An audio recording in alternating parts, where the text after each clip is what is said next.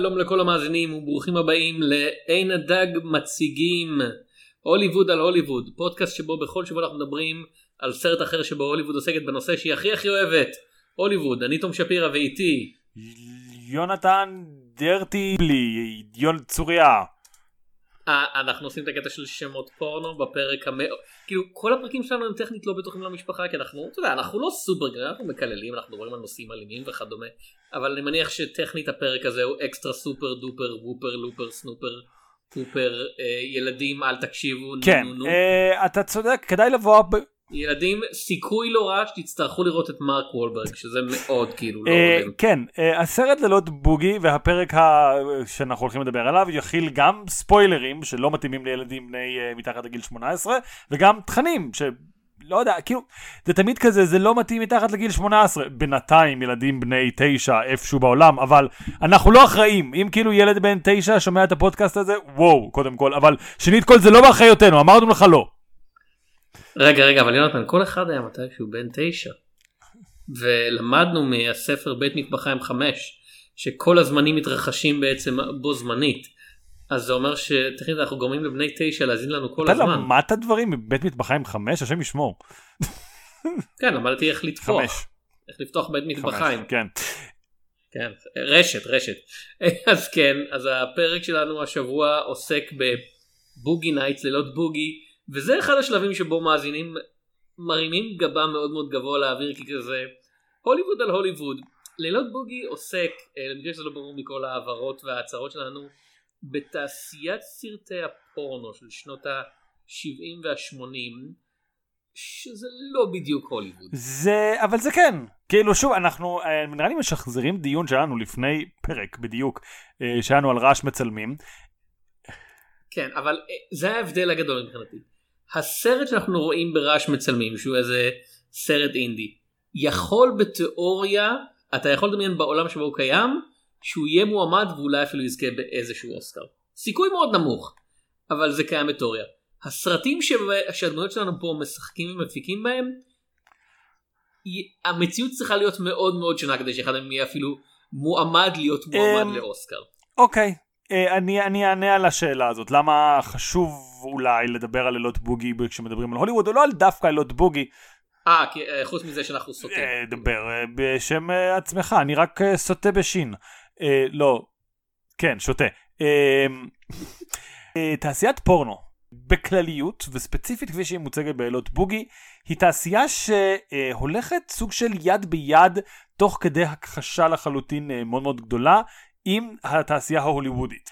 אה, זה בא לידי ביטוי בכל מיני דברים, שהסרט, אנחנו ניגע בזה עוד מעט שנייה, אה, מאוד מאוד מנסה ל- לתת להם איזשהו מראה, כלומר לתת איזשהו אה, ראי איך תעשיית הפורנו משקפת בעצם את התעשייה ההוליוודית, אבל ניגע רגע בהיבטים היותר פרופר נקרא של קודם כל כאמור אותם ערים, כלומר התעשיית פורנו באמת שכנה לתעשיית הסרטים ויש מוזר על כך שכשטריי פסטון אה, התחילו את הסיבובי הוליווד שלהם הם הגיעו לסביבה, שם אה, צילמו סרט פורנו וטריי פארקר החליט לעשות מתיחה שבה אה, הוא שכר שחקן או כאילו אמר לשחקן תגיד שאתה טריי פארקר.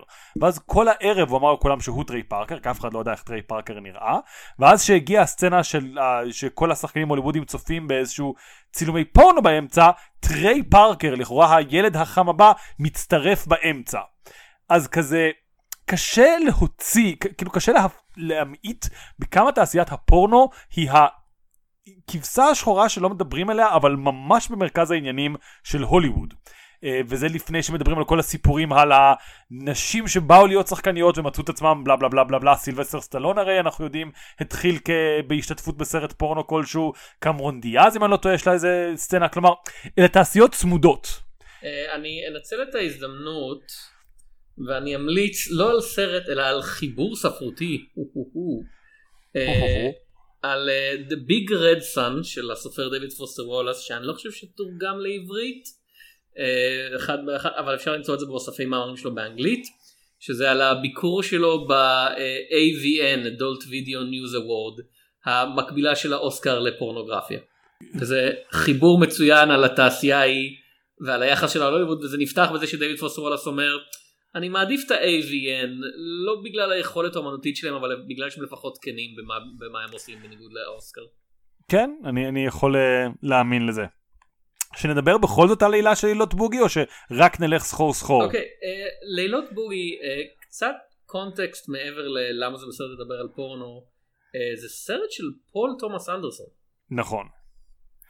Uh, שזה נראה לי הצהרה די חשובה. פול תומאס אנדרסון הוא אחד המקרים המעטים uh, בימינו, כן, בסוף המאה ה-20, תחילת ה-21, של במאים שנהיו אוטורים כזה ככה, כן? סרט ראשון, לא כל כך שמו לב אליו, ברגע שהגיע הסרט השני שלו, הוא הוכרז כאוטור, ובתקופה שבה המונח הזה, לבמאים לפחות, כמעט ולא קיים, הוא המשיך להיות כזה, הוא המשיך להיות מישהו שעושה את הסרטים שהוא רוצה לעשות, בתנאים שהוא רוצה לעשות. אה, אני... ואומנם, ואומנם זה נכון בעיקר כי התנאים שלו הם יחסית צנועים, כן? זה לא כריסטופר נולן שכזה, אני צריך 100 מיליון דולר כדי לדמות, אתה יודע, פיצוץ גרעיני אמיתי. אבל, אבל זה כן מרגיש כאילו אתה יודע אתה לא תצ... אתה לא תתפוס אותו מביים סרט בשביל מארוול כאילו. לא אתה לא אני כן אגיד שיש איזשהו אה, להגיד שהוא יותר מהסרט השני שלו אני לא בטוח שאני חותם על זה כי בייחוד אם אנחנו רגע כאמור עדיין לא ניגע בסרט וניגע במסע של פול תומאס אנדרסון אז פול תומאס אנדרסון הסרט הראשון שהוא התחיל אני לא זוכר איך תרגמו אותו לעברית באנגלית זה Hard Eight בעברית זה שם לא קשור כזה הימורים קשוחים משהו כזה. זה סרט מקסים שאני ממליץ עליו למי שלא ראה אותו אה, בכיכובו של פיליפ בייקר הול וג'ון סי ריילי וגווינף פלטרו וסמואל אל ג'קסון ו... רגע רגע אני בודק הנה הסרט הראשון שלו נקרא בעברית קפטן אמריקה חייל החורף. זה תרגום מאוד מוזר. אה, אה, לפי לפי אה, ויקיפדיה מקור אחר ממנו נקרא פשוט שמונה בטוח שזה לא תרגום כזה. לא לא יש תרגומים יותר גרועים. ואז הוא באמת התחיל עם לילות בוגי ושנתיים אחר כך עם מגליה שהציבו אותו בעצם כמעין האלטמן החדש אלטמן MTV כזה כלומר קאסטים גדולים mm. והמון זה והוא כל הסיפורים של כולם במקביל והוא מנסה לתפוס אותו זה לא סיפור אחד זה זה תעש, כמו שאתה אומר זה תעשיית הפורנו השלמה או זה זה תקופה, זה תקופה, זה רוח של עידן, זה הצייטגייסט, זה הגלייסט מייסט. ועד שנות האלפיים הוא עשה בין שני סרטים מאוד שונים, אחד הוא קומדיה רומנטית קטנה, שרוב האנשים היו כזה, אה, בסדר, אבל אני אישית, אה, רוב האנשים בימינו, כאילו, כבר אוהבים אותה מאוד, גם המון אנשים תהו, כי זה היה... קומד... כאילו סרט של, אתה יודע, פול תומאס אנדרסון, הבמאי הגדול הבא, עוד רגע, הבמאי הכי גדול, ואדם סנדלר. אני לא יכול אה, להבטיח לך מה היו הסרטים האחרים, כאילו אני לא זוכר במדויק, אבל זה היה כאילו, אתה יודע, אדם סנדלר עושה את ביג דדי, אדם סנדלר עושה את שטן על הזמן, אדם סנדלר עושה סרט של פול תומאס אנדרסון, זה היה כאילו שיתוף פעולה שעורר המון גיחוך, ורק היום שאנחנו כולנו כבר איזה מגניב לאהוב שוב את פול תומאס אנדרסון, יותר שומרים לו... את אדם סנדלר, כן, את אדם סנדלר, אה, שומרים לו יותר חיבה, ואז מה שקרה כזה לטובה ולרעה, מה שלחלוטין היה כזה, אוקיי, פול תומאס אנדרסון היה זה ייגמר בדם. אמ, שזה סרט שלא ראיתי מאז שיצא, אבל כן, אני, אני מוכן לחתום פלוס מינוס על כל השבחים שלו. ואחרי זה ייגמר בדם, מה שקרה, מה שלא שמנו לב, זה שזה היה הלידה. כמו שדניאל דיי לואיס נולד שם מתוך הנפט של פול תומאס אנדרסון חדש ומעצבן ונודניק ולא קומוניקטיבי והוא לא עושה סרטים בשביל האדם הפשוט והוא מצלם שוטים שנמשכים שעות. אוקיי אוקיי אוקיי אבל אבל זה לא גם אני לא אהבתי את חוטים נסתרים מאוד ואת ליקריס פיצה קצת לא אהבתי את מידות רעות דווקא חיברתי. מידות רעות נהדר אני סבבה עם ליקריס פיצה אני דיברתי ספציפית על המאסטר. אה אוקיי. והמאסטר לפחות היה שם כמה שוטים יפהפיים שאתה כזה אוקיי זה, לא, לא. שווה את הצילום בגדול. כל סרט שלו אבל, אפשר אבל למצוא אני, משהו אבל... טוב זה לא שהסרטים החדשים אני פשוט אומר המעמד עותר שלו בימינו הוא מאוד הורווח בזכות כזה הקומבו של uh, חוטים נפלאים והמאסטר של כזה וואו הוא כזה אומנותי הוא עושה סרטים על דברים וכו' וכו' וכו' וכו' וכו'. אתה אומר שהוא נהיה ממישהו אה, שהוא קצת כמו שאמרת אלטמן של שנות ה-70 לאלטמן של שנות ה-80. הייתי אומר שהוא נהיה וזה לא הכי נחמד אני מצטער מעין מכזה אה הוא סוג של אלטמן לדור החדש לסוג של אה הוא מאליק לדור החדש וכזה. אוקיי כן אמ, אם כי כאמור יותר קומוניקטיבי כן, כן. ממאליק. אני, אני, תשמע את, את כאמור, את חוטים נסתרים ממש לא אהבתי, ליקריץ פיצה אני כזה, זה בסדר, אני, אני אתה יודע, מי שאהב אהב, אבל אה, לילות בוגי מגיע מעידן אחר, הוא באמת מרגיש קצת יותר איפשהו, כמו שאמרת, אה, כמו אה, סיפורים, איך, איך קראו לשורטקאץ בעברית? סיפורים קצרים? תמונות קצרות. תמונות קצרות באמת, או אפילו יש, יש, יש... פה קצת מרטין סקורסזה. זה, זה... לא הרבה, אבל, אבל יש פה מרטין סקורסזה, ומרטין סקורסזה במשך הרבה מאוד זמן נחשב כן. לאחד הבמאים הכי קומוניקטיביים שיש, ואתה יודע, זה לא שהוא השתנה בימינו, זה שהקהל השתנה. כן, כן זה אגב, זה לא בקטנה, אה, כל ה one shot ים של Boogie Nights, ויש הרבה מהם בצורה מפתיעה, מאוד מרגישים כמו שפול תומאס אנדרסון ראה, כאילו לא one shot ים, הוא ראה ספציפית את ה one shot מהחבר'ה הטובים, שוב ושוב ושוב הוא אמר, אני אעשה סרט שלם שהוא כמה ויותר זה. זה הסצנה שאני רוצה, זה האווירה שאני רוצה לסרט שלי, והוא עושה את הסצנה הזאת איזה ארבע פעמים בסרט הזה או משהו כזה. אבל יש, יש הבדל מאוד גדול ביניהם, וזה משהו שהוא בו בזמן הצלחה וכישלון של פול תומאס אנדרסון, כי משהו שדיברנו עליו כשדיברנו על סקורסזה בעבר, משהו שהוא נכשל בו שוב ושוב. הוא רוצה להציג לך, אתה יודע, דמויות שהן פגומות ומידה רבה רעות, ואנשים שאתה אמור כזה להגיד, אוי, תראו את הדבר הזה, אבל הנטייה הטבעית של סקורסזה כיוצר קולנועי היא למגניבות, ואני לא מתכוון למגניבות בזה, אני מתכוון למישהו שהוא באמת כזה, אתה יודע, שולט לחלוטין במה שהוא עושה, מישהו שהוא cool, זה להציג את הדמויות שלו בצורה שגורמת להם לראות מדהימה. אה, ואתה חושב, עוד פעם, Goodfellas באמת זה כזה, אתה אמור לשנוא אותם ולבוז להם ואתה כזה, אבל זה באמת מגניב להיות גנגסטר. אה, ואצל פול תומאס אנדרסון, אה, במיוחד בסרט הזה, אף אחד לא יוצא טוב בסרט הזה, כן? כולל שחקנים שבאו לשם עם הילה מוקדמת של כזה, זה, זה, זה אחד האנשים הכי מגניבים אי פעם, כן? ברט רנולדס, יוצ... הדמויות שלהם הם חלאות אפ... אפסים, במקרה הטוב באמת, מה שאפשר להגיד על הדמות של ברט רנולדס, שזה יש לו כוונות נחמדות יחסית, בסדר? הוא באמת מאמין אמונה אה, תמימה בזה שהוא כן. יכול לעשות קולנוע עילאי דרך פורנוגרפיה. אבל שאר הדמויות הם באמת כזה חבורה של לוזרים, כאילו שמאוד כן. מאוד גרועים במה שהם עושים רוב הזמן, אה, ואף אחד לא רוצה לח... אני, אתה לא היית רוצה בעולם שלהם. בוא רגע כן נגיד על מה הסרט, כי אנחנו נראה לי כבר עשר דקות, רבע שעה, ואנחנו עוד לא אוקיי. רמזנו.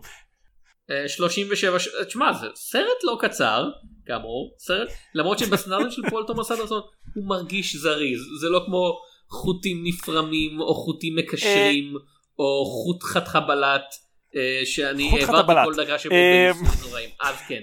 שנות סוף שנות ה-70 יש לנו. אה, כן אדי אדמס הוא בחור צעיר שלא סיים את התיכון וגר בבית עם ההורים שלו ומרוויח את לחמו באיזה מועדון לילה שאותו מנהל אה, מלך הפורנוגרפיה המקומי אה, ברט רנולדס בתור אה, לא הוא לא מנהל אותו הוא, הוא שוכן בו. המנהל אותו מוריס מוריס רודריגז לואיס גוזמן.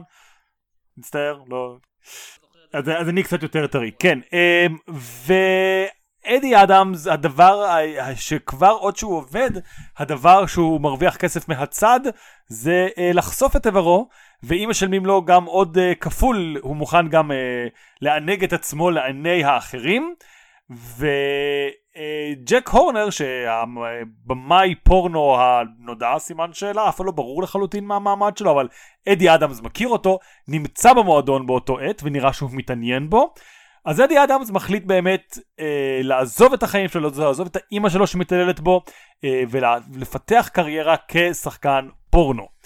הסרט עוקב אחריו מסמת כאמור סוף שנות ה-70 אל תחילת שנות ה-80 זה מכסה איזה שבע שנים משהו כזה של הקריירה שלו ובניגוד למה שאמרתי הסרט לא עוקב רק אחרי אדי אדמס בעקביות אלא גם אחרי מגי שמגולמת על ידי ג'וליאן מור שהיא מעין האם של ה troupe אה, אה, איך קוראים לזה troupe אה, חבורת שחקנים נודדת של ג'ק הורנר שנראה שהוא כל הזמן מחזר שחקנים. באק סוופ אנחנו לא רואים אותו אי פעם בסרט בעצם, אבל אנחנו מקבלים אותו כחלק מהסצנה שמנסה לצאת ממנה, ויש לו, אה, זה דון צ'ידל בתפקיד מאוד חובב קאובויים משום מה. ג'ון סי ריילי כריד רוטשילד שהוא שחקן שותף חבר של מרק וולברג כאילו סבבה להיות עם ה-co-pilot שלו והוא מאוד מאוד אה, בראש שלו וויליאם אייץ' מייסי עם אני לא יודע אם הוא הצלם או העוזר צלם ליטל ביל הת'ר גרהם כ Rollergirl אה, פיליפ סימור הופמן כסקוטי ה boom man שנמצא שם אה, ויש עוד כמה תפקידי משנה אה, בולטים כמו לתומאס ג'יין לפיליפ בייקר הול. כאילו אני חושב שהדבר שרוב האנשים יזכרו זה אלפרד מולינה. כן ואלפרד מולינה בסצנה שגם אם איבדת אה, כזה קצת אה, קיטור לקראת סוף הסרט וכזה הם הולכים לסיים מתישהו כשאלפרד מולינה נכנס למסך אתה כזה אוקיי אוקיי בוא, בוא, בוא נקשיב מה יש לו להגיד בוא נקשיב. סצנה כל כך זכירה שסרט שנדבר עליה בפרק אחר במיני סדרה הזאתי. אה, אם אתה רוצה נחמד אתה יכול להגיד יצטט או ייתן לה הומאז' אם אתה רוצה יותר נחמד אתה יכול לכתוב העתיק באופן גס וגרוע שפיפס את הפואנטה שלה. Uh, כן אנחנו uh, עוד עוד נגיע לבבילון עוד חזון למועד בבילון uh, וזה כאמור הסרט וזה סרט שצריך להגיד הוא בסך הכל uh, הוא לא קומדיה כלומר אתה יודע זה לא סרט אדם סנדלר אבל הוא סרט מאוד מצחיק בכוונה. יש שם סצנה... דרמדי. כן, דר, דרמדי אבל עם, עם דגש על האדי. כלומר, אה, זה לא סרט שרק רוצה לעשות לך עצוב, ויש שם סצנות מאוד מצחיקות ומאוד אה, איקוניות בהומור שלהם. כלומר, אה, יש שם סצנה אחת שההומור הופך למאוד טרגי, שזה כמובן כל הסיפור של ליטל ביל, שזה מתחיל באותה אווירה קלילה, שהוא כל פעם נכנס ואשתו שוכבת עם מישהו אחר, והדינמיקה תמיד עם משהו שאתה אומר, כאילו, זה מצחיק, זה מצחיק כי זה לא אמור לקרות ככה, ואז אתה אומר, טוב, אבל כאילו ככה הוא רגיל, זה התעשיית פורנו, עד שזה מגיע לסיום מאוד מאוד טרגי, שבו הוא הורג את אשתו, הורג את איתה ומתאבד, וככה אנחנו נכנסים לשנות ה-80. לעומת זאת, הסצנה שמרק וולברג שר שירי פאוור מטאל, היא פשוט מצחיק. סליחה, סליחה, יונתן, הוא שר את The Touch. כן. שזה שיר הנושא של רובוטריקים הסרט המצייר מ-1986 וכשהגעתי לסצנה הזאת אני ליבי נמלא באושר שלא ניתן לתאר זה, זה היה בחירה כל כך מבריקה באמת לא, לא כל שיר מטאל מהתקופה שיכולת לבחור לא משתווה בעשירית ל, ליופי הנהדר של הסצנה הזאת כל הכבוד לך וזה אומר שפול תומאס אנדרסון אגב ראה את רובוט ריקים בסרט המצויר מתישהו, כן. אני בוחר להאמין. לא, פול תומאס אנדרסון צריך להגיד, הוא עושה סרטים שבגדול הרושם שלהם הוא מאוד כזה הו-הו-הו, אבל הטעם הקולנועי שלו כזה, מכל אתה יודע, יש כל הבמאים עכשיו שיורדים על מארוול, פול תומאס אנדרסון כזה, מארוול הם סבבה, אני בסדר, אני בסדר עם מארוול, שעשו, מה אכפת לי, שעשו מארוול, מארוול זה סבבה. אה, אז כן, אז אני מאמין כמוך שהוא ראה את אה, רובוטריקים, חד משמעית, אני לא חושב שהוא מהאנשים ש... יותר מדי מבחינים בין גבוה ונמוך ואפשר לראות את זה מזה שהוא עושה כאמור סרט על פורנו כסרט הראשון שלו. אתה יודע זה אגב, אה, לא הסרט הראשון אבל זה... הסרט הפריצה כן. שלו כן. כמה שנים אחרי זה מרק וולברג יהיה בסדרת סרטי רובוטריקים. האם הם ביקשו ממנו לשיר את השיר כאילו בשביל הפסקול של אחד הסרטים האלה? אני מקווה שכן. אני מניח שזו הייתה בדיחה, האמת היא אני לא יודע אם אתה מתבדח עם מרק וולברג זה היה בתקופה שהוא היה נראה, הוא שהיה לו מאוד כזה, אני מרק וולברג. כן. אני כוכב קולנוע, כאילו, אתה לא, אתה לא מדבר איתי. אתה לא מתבדח איתי, אני מרק וולברג. אני מאמין שהוא אמר פעם שבעיניו זה אחד הסרט הזה כאילו כן. בוגינייט זה אחד הגרועים שלו. אה, אני לא חושב שזה גרוע. הטעם הקולנועי שלו לא משהו. לא, אני לא חושב שהוא אמר גרועים, אני חושב שזה היה בקטע נוצרי של כזה סרט עם המון מין וחטא, ואני, אה, איך יכולתי להשתתף בסרט שכזה, ו... אני צריך להיות בכל הסרטים שבהם אני רוצח 50 אנשים לבד. כן, זה בסדר יותר. אה, בקיצור, כן, ואני חושב שזה היה ג'וליאן מור שאמרה, אחי, בלי Boogie Nights, בלי לילות בוגי אין לך קריירה, על מה אתה מדבר?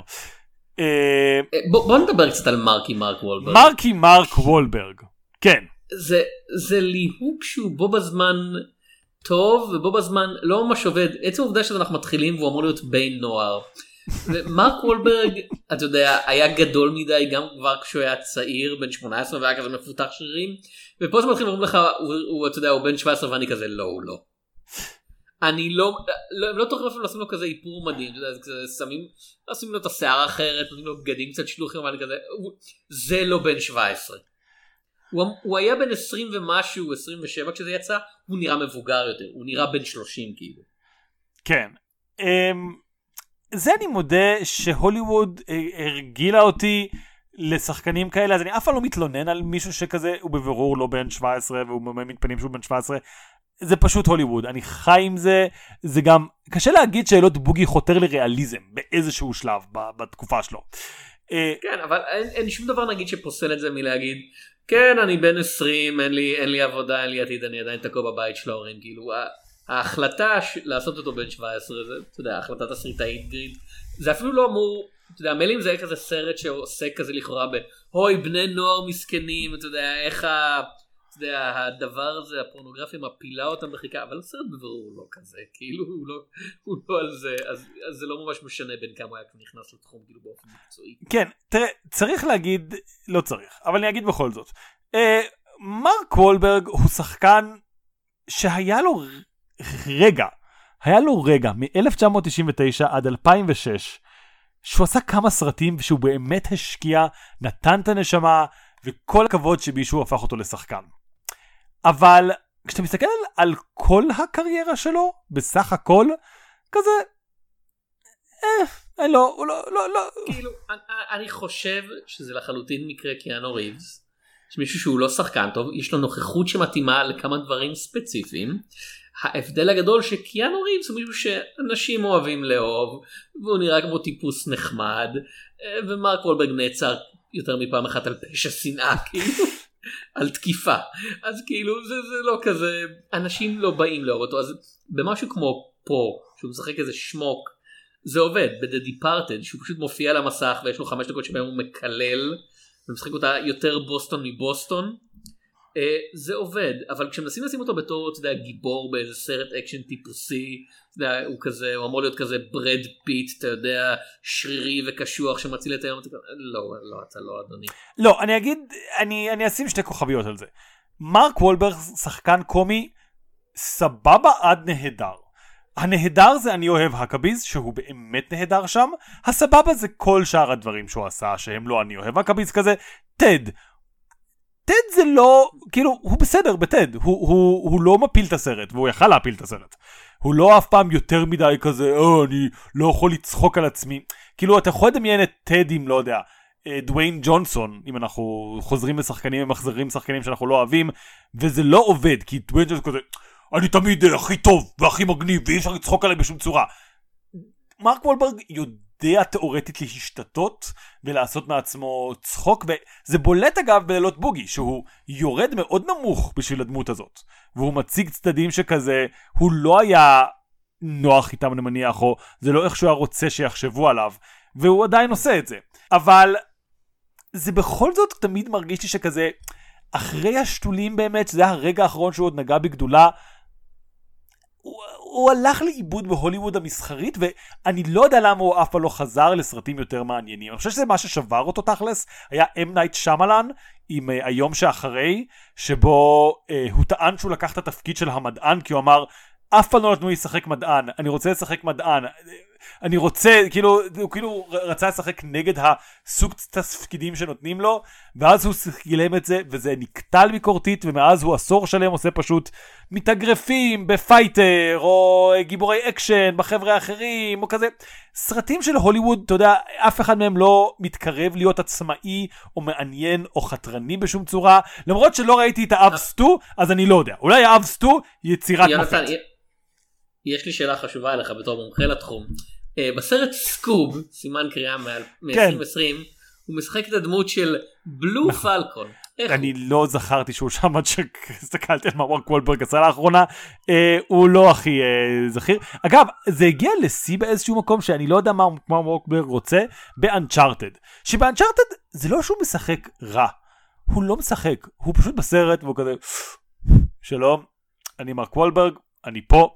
אני לא יודע מה גרם להיות כל כך אדיש לסרט שמסביבו, ואני לא מבין איך אנשים הצליחו לשחק מסביב להופעה כל כך אדישה, אבל זה כמעט נס. אני, אני, אני לא ראיתי את אנצ'ארטד, אני לא שיחקתי מעולם במשחק הוידאו, אז כל מה שאני יודע מסביב, אני יודע שהייתה לדבר הזה הפקה, אתה יודע, הרת אסון מתחרה בפלאש מבחינת כמה זמן זה נמשך מרגע שהכריזו שקדימה עושים סרט לאנצ'ארטד ועד שהסרט יצא, אבל מהדיבורים הבנתי שהוא הוא נראה כמו שהיה אמור להיות הדמות הראשית כאילו אתה יודע, לא כן. הדמות שהוא שיחק, הוא נראה כמו מישהו שאמור לשחק את הדמות הזאת של נייתן דרייק מהתמונות שראיתי במשחק המחשב, אתה יודע, בן אדם מבוגר וקשוח באופ...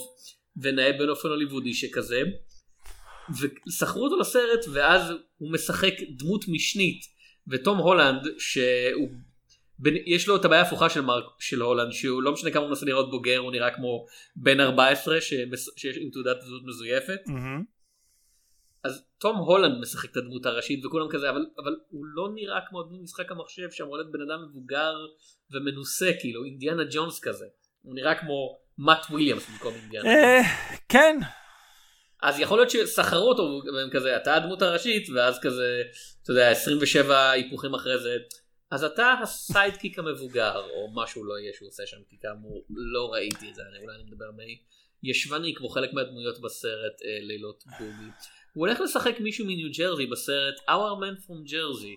אה, מרק וולברג איש עם מבטא כן. ידוע של ניו ג'רזי. אה, אם נחזור אה, להופעה שלו כדירק דיגלר, אז הוא עושה עבודה סבבה, כלומר אני לא חושב שמישהו יכול להגיד ברצינית שזה או ההופעה הכי טובה של מרק וולברג או ההופעה הכי טובה של 1997, אבל זה או אפילו הופעה כן. טובה בסרט כאילו בכל זאת זה סרט שיש בו את ג'ון סי ריילי וויליאם אייץ' מייסי ופיליפ סימור כן. הופמן כאילו אנשים שאם אתה מעיר אותם משינה ונותן להם כרטיסייה הם כנראה יהיו שחקנים. אה, אבל זה כן. נראה נכונות שלו להיות כזה לא הנה אני עושה סרט שמאוד מאוד אתה לא חושב על כאמור הראפר הלבן המתלהב מהמרקי מרק שהוא ידוע בפשע שנאה אה, כאילו זה, זה ניתוק בין התדמית שלו זה באמת איתחול תדמית מאוד מוצלח נקרא לזה ככה.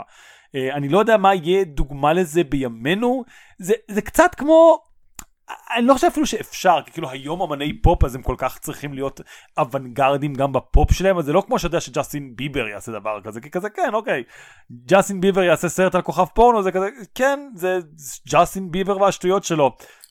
לא זה כמו מישהו שנמצא באופן קבוע במקום 37 ב Top of the Pops ולא מישהו שאי פעם היה קרוב למקום כן. הראשון זה כזה מישהו שאתם שמעתם את השם שלו אתם יודעים עליו אולי משהו אבל אתם לא תוכלו את- לזמזם שיר שלו כנראה הוא ידוע יותר בתור אני, אני, פאנץ'. אני אגיד את זה אחרת, אני מצטער. מראש על ההשוואה ל- בשמונה רמות שונות. זה כמו שיריב לוין יככב עכשיו ברימייק של Boogie Nights של לילות בוגי, ו... ואז הוא יהיה בתפקיד, והוא יהיה בסבבה, ואנשים יהיו כזה, כן, יריב לוין היה ממש אחלה כשחקן הפורנו המתבגר בהמשך, זה המשך של לילות בוגי, אוקיי? זה, כמו זה, זה, ה... מ- מעבר לכל מיני דברים אחרים. יריב לוין בזמן ההקלטה הזאת כי הפרקים שלנו כאמור עולים די מאוחר אני לא יודע מתי חוגג יום הולדת אה, הוא בן 53 אה, כאילו אם אם יאמר וולברג ואני חושש שהוא נולד עם, עם תיק מסמכים כאילו ליד היד אה, תיק מסמכים ריק אגב אבל, אבל הוא בהחלט אוהב לנפנף בו באוויר ולהגיד יש לי פה מסמכים מאוד חשובים. בקיצור, מה שאני אומר זה שהיה שינוי תדמית רצוני, וזה כמו... כן. אוקיי.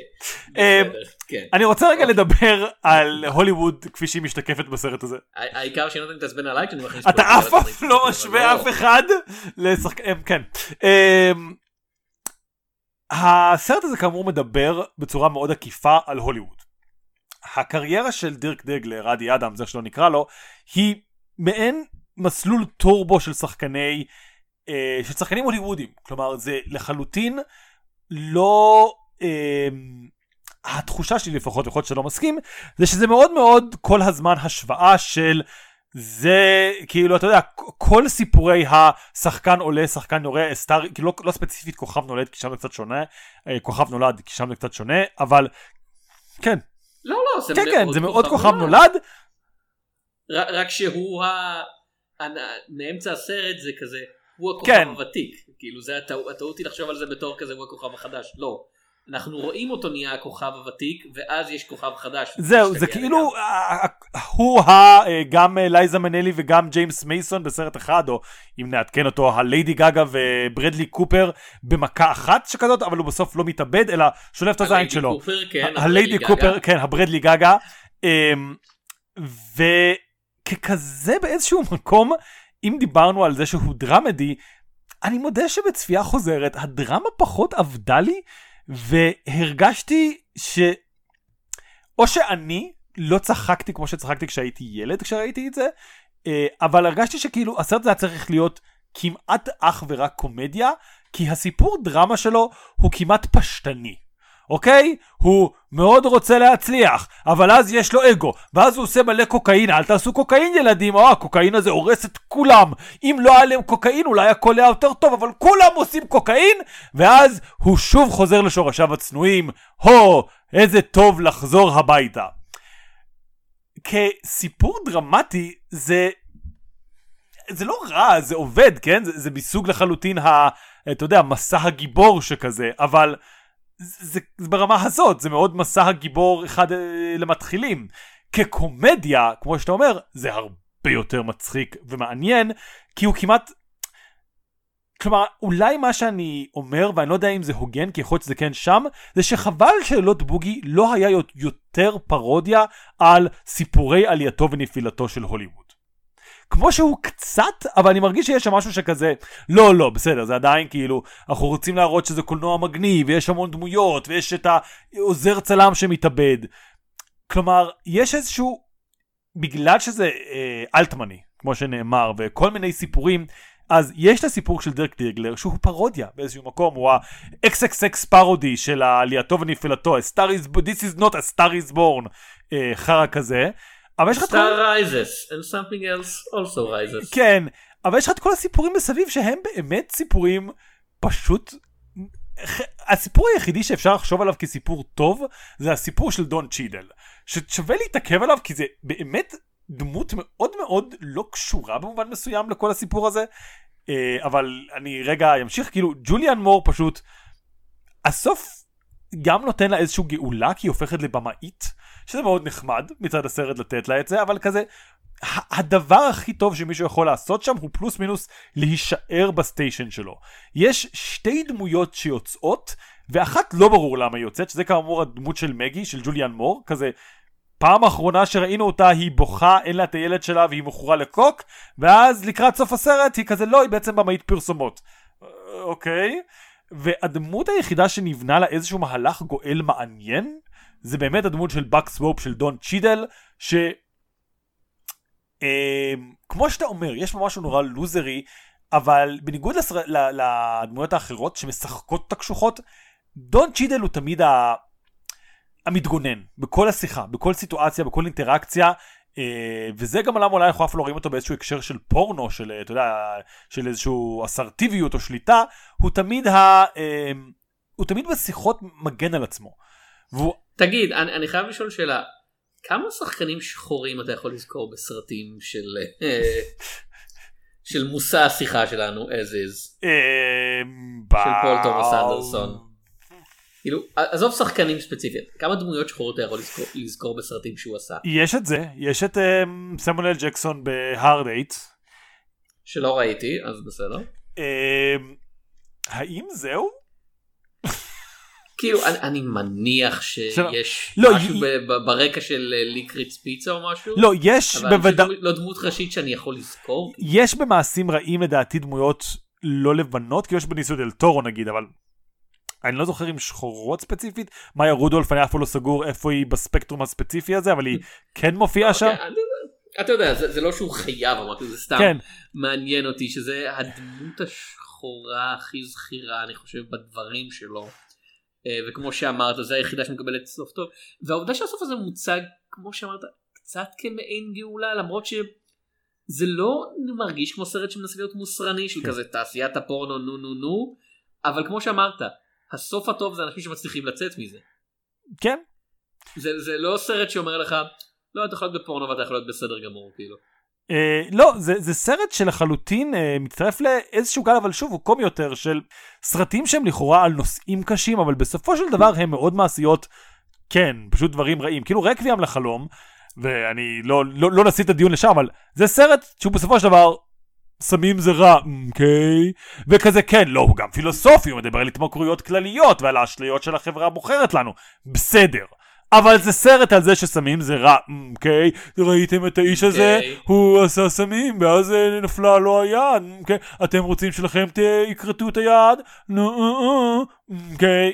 זה רקוויאם בחלום בשבילי, אני מצטער לכל אוהדי רקוויאם בחלום, אתם מוזמנים להתקיף אותי בתגובות. אבל אה, בלילות בוגי, כאמור, זה על אותו מקום של העטיפה נורא נוצצת, העטיפה פופית, היא מגניבה, היא חדשנית, היא בצורה קולנועית שלא נראה, היא עושה דברים שסרטים לא כל כך נטו לעשות, בטח לא במיינסטרים האמריקאי, אבל בפנים זה פורנו זה זנות. יש שם סצנה שממש מדגישה את זה, יש סיקוונס של 20 דקות, שזה לא רק שזה מדגיש את זה עם דמות אחת, הם עושים הקבלה לשתי דמויות, בשביל שאם במקרה נפספס שדמות אחת היא בעצם מידרדרת לזנות, אז נוכל לראות את ההקבלה שגם בעצם כל תעשיית הפורנו במובן מסוים היא זנות, וכזה, אוקיי, אני חושב שהבנתי את זה פול תומאס אנדרסון, אתה, אתה נגד, אתה לא באמת בעד פורנו. ושוב, יכול להיות שפול תומאס אנדרסון של שנות ה-2020, כבר יכול לעשות סרט שנותן עמדה יותר אמביוולנטית, בין אם הוא מאמין ובין אם לא, כן?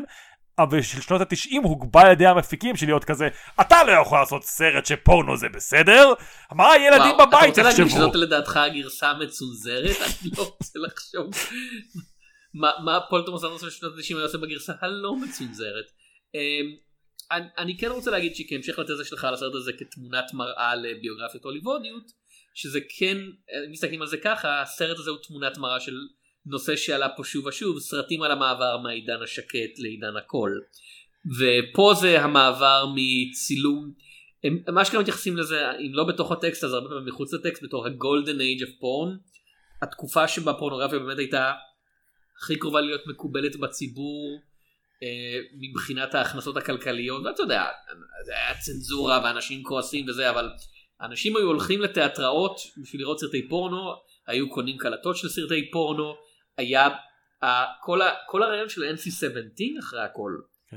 אה, שהוא אתה יודע אם אתה שם אותו לסרט זה קללת מוות כן אף אחד לא יפיץ אותו בקולנוע היה אמור להיות התחליף היותר הולם ל-X זה היה אמור להיות כזה לא לא זה לא איזה X מפחיד ומסתורי זה דירוג קולנועי מקובל נכון אתה לא יכול להביא ילדים לשם בשום פנים ואופן אבל זה אומר ש... אבל הסרט שלך יכול להיות מוצג בקולנוע יש לו דירוג מה-MPAA. כן. אה, ו- ואז אנחנו מגיעים לשנות ה-80 ופתאום אתה יודע אנשים אה, אנחנו אם אתה מדבר על הקבלה לשינויים אז לימינו זה בכלל עולם זה, זה המעבר פה מפילם לוידאו שמנסים להכריח את הדמות של אה, ברט רנולדס. של ברט רנולדס מוצגת כמו שאנחנו מסתכלים היום אני חושב על המעבר אתה יודע לסטרימינג של כזה זה כל כך האיץ טרנדים מסוימים שהם לא טובים בדיעבד. כן. ואתה יודע אפשר לצחוק על הדמות שלו של כזה הוא לא רואה לאיפה הוא הולך אבל אתה מסתכל על הסרט הזה היום אתה כזה וואי הוא איש של עקרונות כאילו לא לא איש טוב במיוחד אבל אבל אתה יודע. נאמן עד לרגע האחרון לעיקרון שלו כן עד שממש אין לו שום ברירה אחרת. אמ, כן זה הקבלה טובה כאילו של זה באמת כמו המעבר מסאונד ל... אמ, כן מסרטים מראינוע לקולנוע זה גם איזשהו מעבר של תעשייה שמדר... אפילו לא די מדרדר אותה משנה אותה באיזשהו מקום. אה, וכמו שאתה אומר הופך אותה להפצות ביתיות של כאילו אתה אפילו לא מנסה לעבור דרך בתי הקולנוע אתה ישר מנסה את הקהל הביתי ושלל דברים אחרים ששינו את הפורנו אני לא עד כדי כך מבין בהיסטוריה של הפורנו אני מצטער. אה, תעבוד קשה יותר יונתן קדימה מחקר. וכן זה יהיה בסדר אני זה הסרט השני שלנו עם ברט רנולדס השלישי כמה סרטים ברט רנולדס הופיע כבר במיני סדרה הזאת עד כה. במיני סדרה הזאתי או באופן לא לא כללי? במיני סדרה הזאתי. השני בטוח כי הוא היה לנו בסרט אילם אבל לדעתי הוא הופיע לנו בעוד כמה סרטים בהופעות אורח קצרות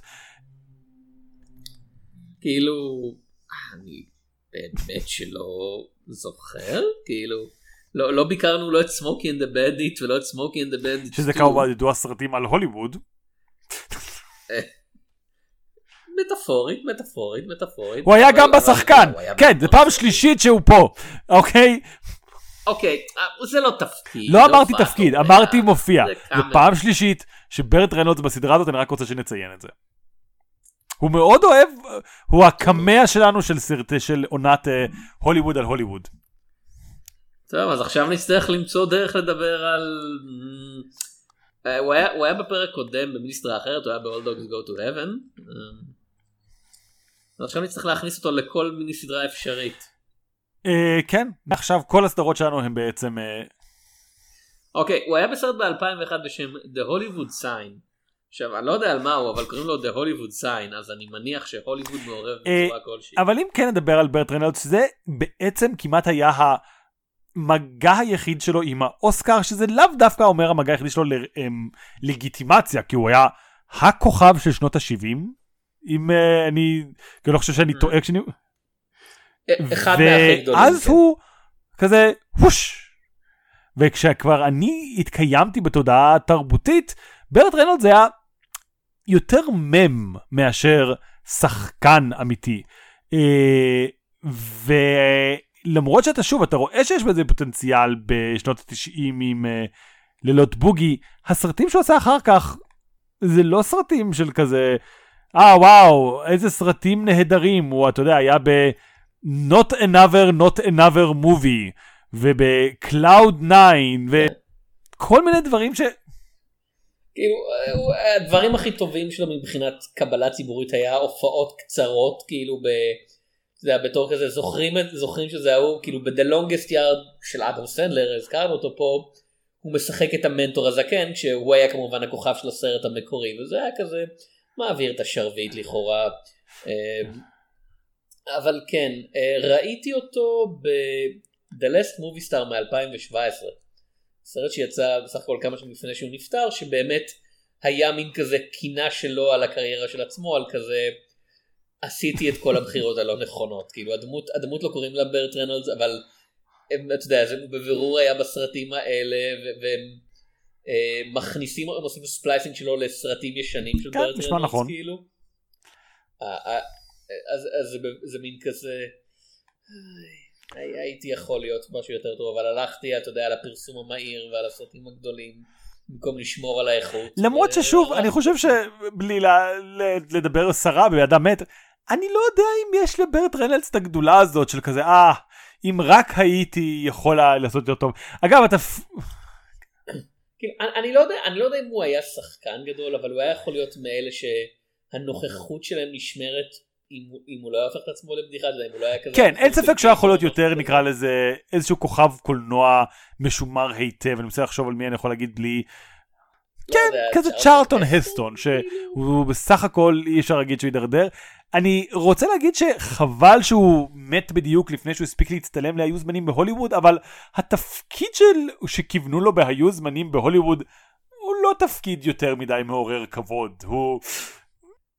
כאילו באופן כללי אמ, אחרי הכל הוא קיבל את Boogie Nights אני חושב שאם הוא היה מקבל טרנטינו במקום בתקופה ההיא המצב שלו היה קצת יותר משתפר כאילו כי אה, פול תומאס אנדרסון אתה יודע כמו שאמרת יש לו בחירות לא תמיד אורתודוקסיות אה, אבל ואנשים יכולים להגיד אך איזה הופעה אבל זה לא גורם אתה יודע.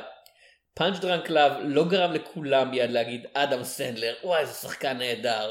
זה היה כזה אה וואי זה מפתיע שהוא עושה את זה ואז הוא חזר לעשות את השטויות שלו. וטרנטינו באמת יכול כאילו במ- במכירת אה, בחירת ליהוק אחד לפחות אז אה, כן. לשנות את הטראג'קטורי של קריירה. אמ, אז שקט. אה, אני מודה שכאמור בצפייה חוזרת משהו פחות... הסרט הזה לא עובד 100%. לא, הוא לא עובד 100%. הוא עובד אה, 70%. כן, כי הוא בשנות ה-70, אז אתה יודע, זה, זה מתחבר. אבל כאמור, יש כמה סצנות, ולכל הפחות הוא יודע איך להסתיים. Uh, שוב, הסוף שלו מדי פעם מתקתק מדי, אבל הסיום האמיתי, הסצנת השיא, היא אלפרד מולינה, ובוא כן רגע נחזור לזה. אוקיי.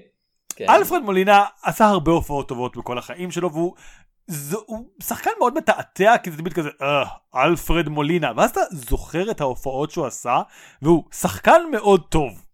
כאילו, זה, זה תמיד מרגיש לי מתעתע, כי תמיד כשאני אשמע על אלפרד מולינה בסרט, אני לא אתלהב, אבל אז שאני נזכר בהופעות, הוא כזה, רגע, הוא שחקן מאוד טוב, למה אני לא כל מתלהב ממנו? יש סיבות, הוא עושה גם הופעות ממש גרועות, הוא יודע להיות כזה, אני פה בשביל הכסף המתוק שלכם.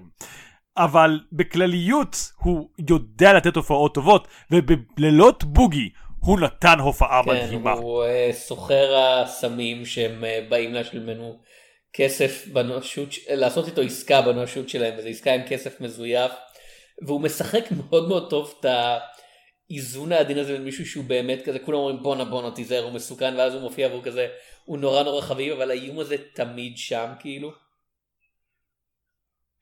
כן המישהו שהוא יכול להתהפך בדקה בשנייה שברור שאני מאוד נחמד אליך אבל. Uh, וכן uh, הוא מאוד מוצלח סצנה מאוד כיפית כאמור זה סצנה ש... בלה בלה בלה בלה בלה בלה בלה בלה בלה בלה יותר מכל דבר אחר זה כזה כן זה דמות שסקורסזה היה עושה והוא באמת כזה יש סיבה שאנשים מצטט... זוכרים והכי מצטטים אותה אני חושב כאילו מכל דבר אחר. כי היא פחות אלטמנית ויותר סקורסזית ויותר כזה אתה יודע פתאום יש התרגשות ויש מתח אמיתי ולא מתח כאילו מתח אמיתי לא מתח של דמות של כזה אוי מה יקרה לבן אדם הזה במובן הפילוסופי של המילה שזה שאר הסרט אלא מתח של האם מישהו הולך לפוצץ לו את הפנים כאילו. כן. Um, וזהו אני חושב שסיימתי להגיד כל מה שיש לי להגיד על לילות בוגי טוב יש לך אה, עוד משהו להגיד אין כל כך הרבה בוגי בפסקול. לא אין כל כך הרבה בוגי בפסקול אבל אני חושב שבוגי זה ריקוד ספציפי כאילו בוגי זה לא ז'אנר דיסקו זה ז'אנר. בוגימן לא, לא מופיע בשום שלב להרוג אף אחד. הבוגימן לא מופיע בשום שלב, זה נכון. Um, אני חושב ששנינו נסכים לשאלת המפתח שלנו שאנחנו לא רוצים להיות קרובים ללילות בוגי בשום צורה להוליווד שלה, לפורליווד אמ, שלה. לא, אני יכול להיות בסדר עם להיות בעלים של חנות למוצרי וידאו וכאלה.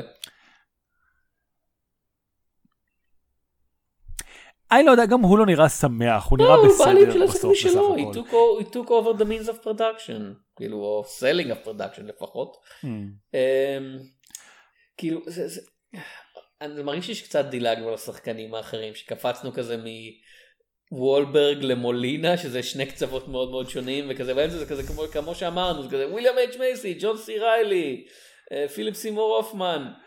כולם נהדרים וכאילו כן אפשר לפרט על כולם אני מרגיש שאם יש מישהו שבאמת צריך כן להגיד עליו עוד מילה זה וויליאם אייג' מייסי כליטל ביל כי זה באמת הדמות אם דון צ'ידל זה הדמות עם הסוף הכי חיובי ומרק וולברג זה בעצם הדמות הכי קומית אולי עם ג'ון סי ריילי כמאגף. וויליאם אייג' מייסי זה הטרגדיה. זה בצד אחד הטרגדיה וקצת הבעיה של הדמות זה שהוא מצטער אני רגע התרחקתי מהמיקרופון קצת הבעיה של הדמות זה שהטרגדיה שלו היא מאוד טרגית והיא לא קשורה לסרט. כלומר כן זה פורנו אז אשתו שוכבת עם אנשים כי זה כל התעשייה אבל הסיפור של ליטל ביל יכול לקרות כמעט בכל סרט אחר. בלי, לא, לא, לא, אפילו לא סרט על הוליווד כן? פשוט כל סרט אחר. זה שליטל ביל הוא הצלם של התעשייה הזאת זה לא רלוונטי לסיפור הזה זה טרגדיה זה סיפור מאוד טרגי והוא מאוד אפקטיבי. והפאנץ' שלו שאנחנו הורסים הלוך ושוב בפודקאסט הזה הוא פאנץ' חזק. זה לא קשור לסרט זה, זה סיפור באמת זר בכל צורה. אה, זה לא הסיפור של רולר גרל של הילדה שמפחדת להתעמת עם העבר שלה ומפחדת להתקדם אז היא נתקעת באיזשהו מקום ואולי תצליח לברוח דרך האקדמיה. זה לא הסיפור של אה, מגי שהיא האימא שהיא מרגישה שוב שזה המקום שהיא מצליחה להחזיר את הבנים שלה והילדות שלה שעבדו לה זה לא הסיפור של ג'ון סי ריילי שהוא לא באמת מוכשר לעשות שום דבר אחר והוא גם נהנה ונהנתן זה לא הסיפור של פיליפ סימור הופמן שכזה כן הוא דחוי וכזה זה כל המקום של כל הדחויים כזה ליטל ביל הוא לא דחוי הוא איש נורמטיבי שפשוט אשתו שוכבת עם אנשים עד שנמאס לו. כשאתה אומר נמאס אתה מתכוון כמובן מגיב באלימות נוראית. כן כאילו נמאס לו זה אה, הקטנה קומית אה. יופמיזם, כן. כן אה, פיליפ סימור הופמן, בן אדם שלא ראינו בקולנוע המון זמן. הוא היה, הוא היה... הוא מת. Hmm? לא פיליפ סימור הופמן, סליחה, וויליאם אייג' מייסי. אוקיי. כן. הוא לא מת אני מקווה מאוד. כאילו, לא, אה, הוא היה בכלא? אשתו הייתה בכלא? נכון היה את הסיפור עם הקולג'ים. כן, אבל לא, וויליאם אייג' מייסי בעיקר היה בטלוויזיה, הוא הוא ניהל את סדרת טלוויזיה שיימלס, שלא ראיתי פרק אחד שלה כי זה סדרת טלוויזיה. לא היה לו סרט אחד בין 2017 ל-2023. אה, שזה כן הרבה זמן גם לפ- לשחקני טלוויזיה להיות אה, זה ולגבי אה, פיליפ סימור הופמן זיכרונו לברכה שמת אנחנו לצערנו הרב בשנת 2023 וזה אומר שהעובדה שהוא מת לא תמנע מאיזשהו מפיק להגיד פיליפ סימור הופמן הפנים שלו יולבשו על הילד הזה והוא ישחק בסרט בטמן נגד וונדר וומן 7, נקמתו של אופטימוס פריים. אה, אפשר להחזיק אצבעות, שזה לא, אוקיי, אפשר יונתן, אז יש לקוות פה- נורא יש פה חזק. כזה שני אנשים ש- שהשם שלהם מתחיל בפיליפ ויש לו שלוש כאילו, יש להם שלוש שמות. יש פה את פיליפ סימור הופמן ואת פיליפ בייקר הול, מי יותר טוב? אמ, בגדול זה פיליפ סימור הופמן, אבל אני, יש לי מה בלב לפיליפ בייקר הול. כלומר, פיליפ סימור הופמן, אני באמת צריך כאילו, אתה יודע, הופעה להופעה, הופמן היה שחקן יו- יוצא דופן שהוא היה באמת זיקית באופן בלתי נתפס, כי אתה רואה את פיליפ סימור הופמן, אתה אומר, אוקיי, אז הוא יהיה character actor שעושה בערך את אותו character, אבל פיליפ סימור הופמן שיחק הכל מטמבלים ל... אה, אתה יודע, אה, אני לא רוצה להגיד כזה אנשים בה- הדחויים בפרינג' של החברה, ל jocks, אוקיי? יש לו הופעות שהוא הילד הנורמטיבי הפופולרי שמרביץ ומתגרה באנשים אחרים, וזה עובד, ואתה לא כזה "פפ, פיליפ סימר הופמן, אתה לא יכול להרביץ לאף אחד. הוא יודע לעשות את כל הדמויות האלה, ו... אתה לא תגיד שזה איזה איפור, לא גרי אולדמן שבשביל לעבור מדמות לדמות הוא שובע את השיער ועושה מוהק. הוא די פיליפ סימור הופמן בכל אחד מהסרטים האלה, התסרוקות קצת שונות, והוא דמות אחרת בכל פעם. לעומת זאת פיליפ בייקר הול פשוט נוכחות קולנועית שאני תמיד בעדה, ותמיד כיף לראות אותה, וה... זה, זה לא מוסיף לי המון כבוד, אבל אחד התפקידים שאני הכי אוהב של פיליפ בייקר הול זה מונולוג של דקה וחצי בסרט שאף אחד לא מכיר בשם מעודדים צמודים, fired up, שבו אה, הוא מופיע כמאמן הפוטבול הקשה של שני שחקני פוטבול, שבהם הם לפני השיחה אומרים, הנה בא המאמן, בוא, נ, בוא נתערב כמה פעמים הוא הולך להגיד את המילה shit, ואחד מהם, ואז הוא בא ואומר המון פעמים shit, ואחד מהם יודע את המספר המדויק, ואז בעקבות השיחה הם מחליטים ללכת למועדון של, אמ, כזה, לא מועדון, למחנה קיץ של מעודדות צמוד. וזה סרט מאוד מטומטם, וזה מונולוג לא מאוד חכם, אבל הוא עושה אותו נהדר. והוא עדיין זכור לי בראש, כאילו, ת, תבקש ממני לצטט של פיליפ בייקר הול, אני אצטט לך את ה-skip your morning shit מ-fired up. זה פיליפ בייקר הול בשבילי. אם רק היית אומר זה לא מוסיף לי הרבה כבוד ואז היית מזכיר את כבוד סודי שבו. שאגב ראיתי, וסרט בסדר, לא יודע, כאילו כן, זה, זה מהתקופות שאלטמן עשה כזה ניסויים מוזרים. אוקיי אז אני כבר שואל אותך שאלות שמבסיסות את הפרק שלו. מי הניקסון הקולנועי הכי טוב? קדימה, קדימה, יש בטח... יש מלא כאלה, קודם כל. אמ, כן, בסדר. אז נחזור לנושא של הפרק שלנו, נדבר, יהיה מתישהו מיני סדרה על פוליטיקאי אה, שמגולם בקולנוע כן. פעמים, אני בטוח שיהיה. אמ. אז uh, עכשיו דיברנו על עוד שחקנים, יש עוד משהו להוסיף כבר, כמעט היינו קרובים לסיום את הסרט, ואז העלית אותו מהאש כמו פיניקס. Uh, יש לך עוד משהו להוסיף?